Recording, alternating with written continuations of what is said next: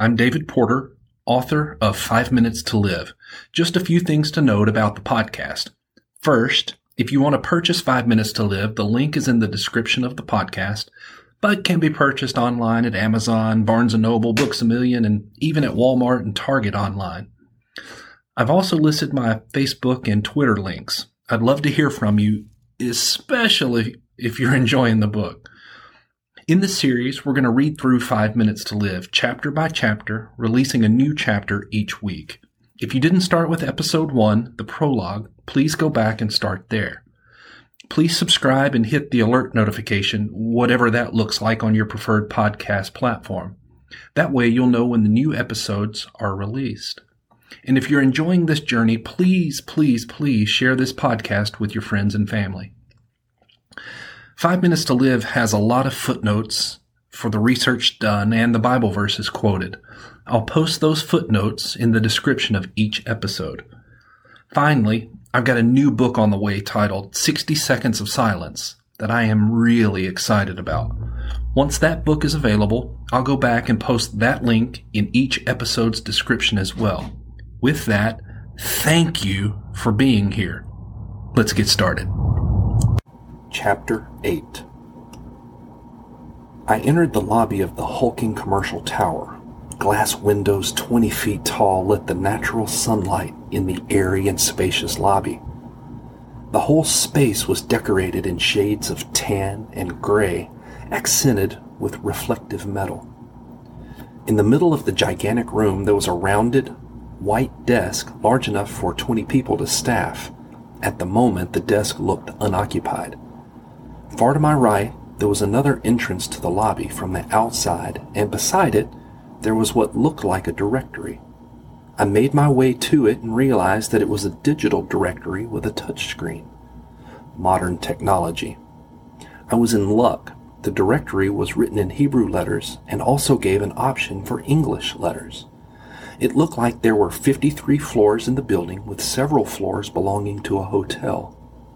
After a few unsuccessful minutes of searching, I remembered something Aaron had said while we were still together on the airplane. Aaron had told me that Jessica's lab operated on one of the top floors, so I set the directory to search by floor number instead of occupant's name, and off I went. I found a laboratory Nadavia located on the 47th floor. This has to be it, I said under my breath as I turned from the directory. Being as sore, tired, and bruised as I was, there was no way I was walking up 47 floors. I moved from where I was standing to get a better view and started trying to locate the elevators. That's when I saw the security guard sitting in a security booth. While the desk in the middle of the room was large enough for 20, the security booth would have felt crowded with four or five men. I'm sure there was a main security office or security floor somewhere in the building, but at the booth here in the lobby there were only a couple guards on duty. I heard a ding and saw a stream of people emerge from around a corner beside the security booth. I surmised, with all of my deduction skills, that the elevators must be there. I'm a regular Sherlock Holmes, I thought, pleased with my deductive reasoning. I made my way toward the elevator, and as I was about to turn the corner, I heard a sharp, authoritative voice speaking something in Hebrew. Since I don't speak Hebrew, I continued walking, never looking back. Again, the voice boomed, almost a shout. This time I turned to see what was going on. A security guard, a hulking beast of a man, was following and speaking to me. I'm sorry. I don't speak Hebrew. Do you speak English? I asked. I said it very slowly and very loudly, subconsciously thinking that the speed or the volume would help him understand me.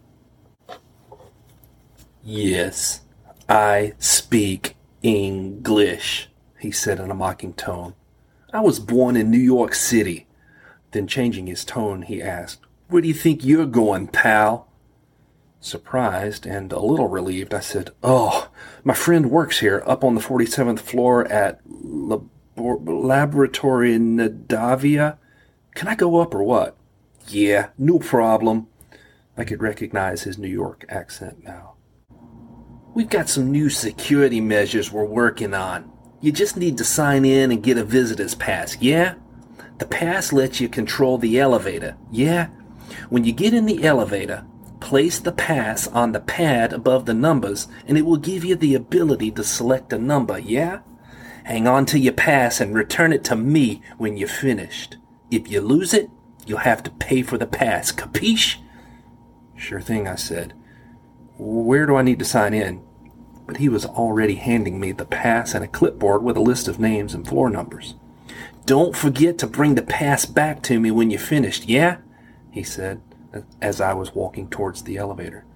You got it, bro, I said in his direction, almost adding a sarcastic, yeah, along with it. I made my way around the corner and pressed the up call button for an elevator and thought to myself, that guy was huge. I bet they call him Hulk around here. New York Hulk. Yeah. Moments later, I was standing in the elevator, pass pressed to the pad, and selecting the 47th floor. The elevator ride was incredibly smooth and surprisingly quick. It was closer to closing time than opening time, which meant people were heading down to the lobby, not up to their offices. I rode nonstop to the 47th floor. I stepped off of the elevator, praying that this laboratory Nadavia was the correct place. I looked for some sort of marker to identify if this was the right stop when two ladies wearing lab coats walked up to the elevator. It wasn't the sign I was looking for, but I would definitely take it. Excuse me, I said. I'm looking for a friend of mine, but I'm not sure that I'm in the right place. Both of the women looked at me curiously. Anilo Mivin? One of the women said. Atayako lahor alze? said the other. Oh no, I said.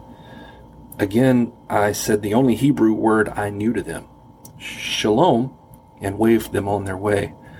They smiled, gave a slight chuckle, and the two lab coats stepped onto the elevator. This might be harder than I thought. I wonder if the New York Hulk downstairs might agree to be my interpreter. I'm going to have to explain things to him. Maybe that won't be such a bad thing. Maybe the building security should know what's going on. A million thoughts a second were passing through my brain when I heard, Excuse me? Oh my gosh, this is going to sound so weird, but are you Matt Davenport? I had the silkiest, velvety feeling right at that moment. Yes, I am, and right now I'm totally confused. Who are you, and how do you know who I am? Before I knew what was happening, the young woman hugged me. Speaking quickly, she hit me with several questions all at once.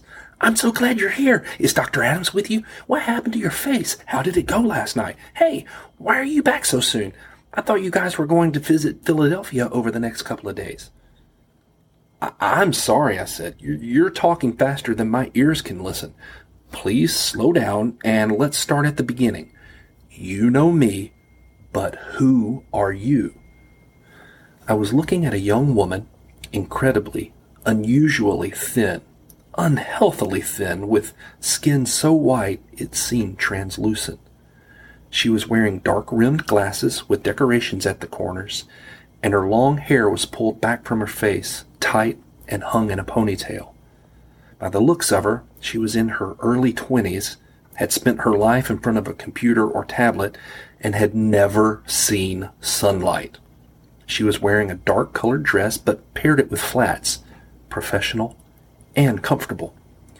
She was pretty in a nerdy sort of way. Oh, I'm sorry, I get ahead of myself sometimes.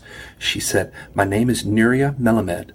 I'm Dr. Adams' assistant and programmer, and she stuck out her right hand to shake mine. Is Dr. Adams here with you? She was answering questions, but her pace hadn't slowed a bit. A wave of relief washed over me. Finally, someone who could help me. I said, No, there's been a problem. Is Dr. Kaplan around? Neria replied. Dr. Adams talks about you all the time. You're her best friend, maybe her only friend in her life outside of work. I never thought I'd actually get to meet you, especially here in Israel. I know what you look like from the pictures. The pictures? I asked. Yeah, She's got framed pictures of the two of you sitting all over her desk. You want to see her office? Neria asked. Yes, definitely, but but not right now. Is Dr. Kaplan here? I asked for the second time. No, Dr. Kaplan went to hear Dr. Adams' speech, didn't he? He's been gone for several days, maybe a week or two. I don't see him here much anyway, but I heard some people talking about how excited he was to see Dr. Adams' presentation and that he was preparing to go out of the country. What does that mean? I asked, more to myself than to Neria.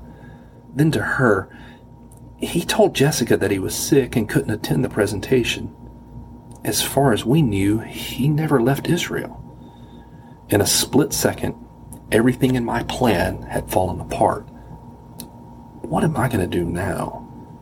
I had intended to get Dr. Kaplan and go to the authorities with the research and technology. Dr. Kaplan's absence left some big questions to be answered. The timing of his disappearance was very conspicuous. Did he have a part to play in the kidnapping? Was he truly sick? Had he also been kidnapped? At least for the moment, I didn't feel the danger of mercenaries tracking me down. Without Kaplan here, the reason and possibility of them coming to the lab was small. Neria must have seen the inner conflict raging inside and asked, What's going on, Mr. Davenport? I could hear the genuine concern in her voice.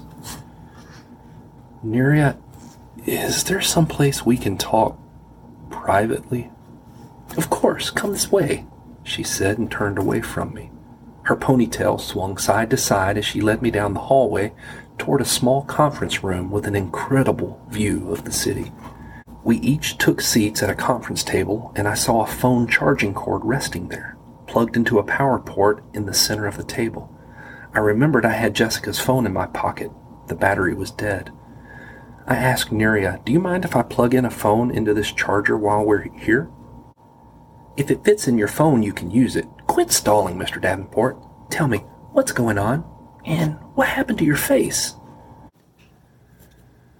Neria was right. I was stalling. I plugged Jessica's phone into the charger. After a few seconds, the screen lit up and an illuminated battery symbol with a sliver of red showed on the screen. I loved her new phone. Her battery charged so much quicker than mine did. I was trying to think of a way to begin telling Neria the events that had led me here and finally said, There's just not an easy way to tell you this, but Jessica is missing. She's been kidnapped. That's basically what happened to my face.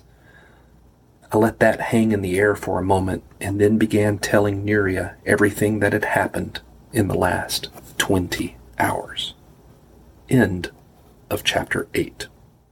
If you're still here, thanks for sticking around. I hope you enjoyed that reading.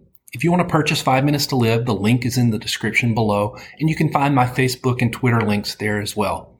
Drop me a line.